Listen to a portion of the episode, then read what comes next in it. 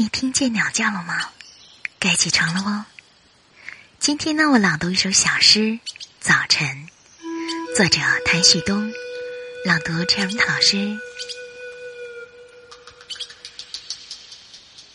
星星睡觉了，月亮还没有醒来，阳光爬上了窗口，小鸟在树林子打打闹闹。夏天就这么样，很难用词语形容。孩子不管那么多，清晨还在说梦话。也许午间的凉风还有冰激凌，会让他们的笑声。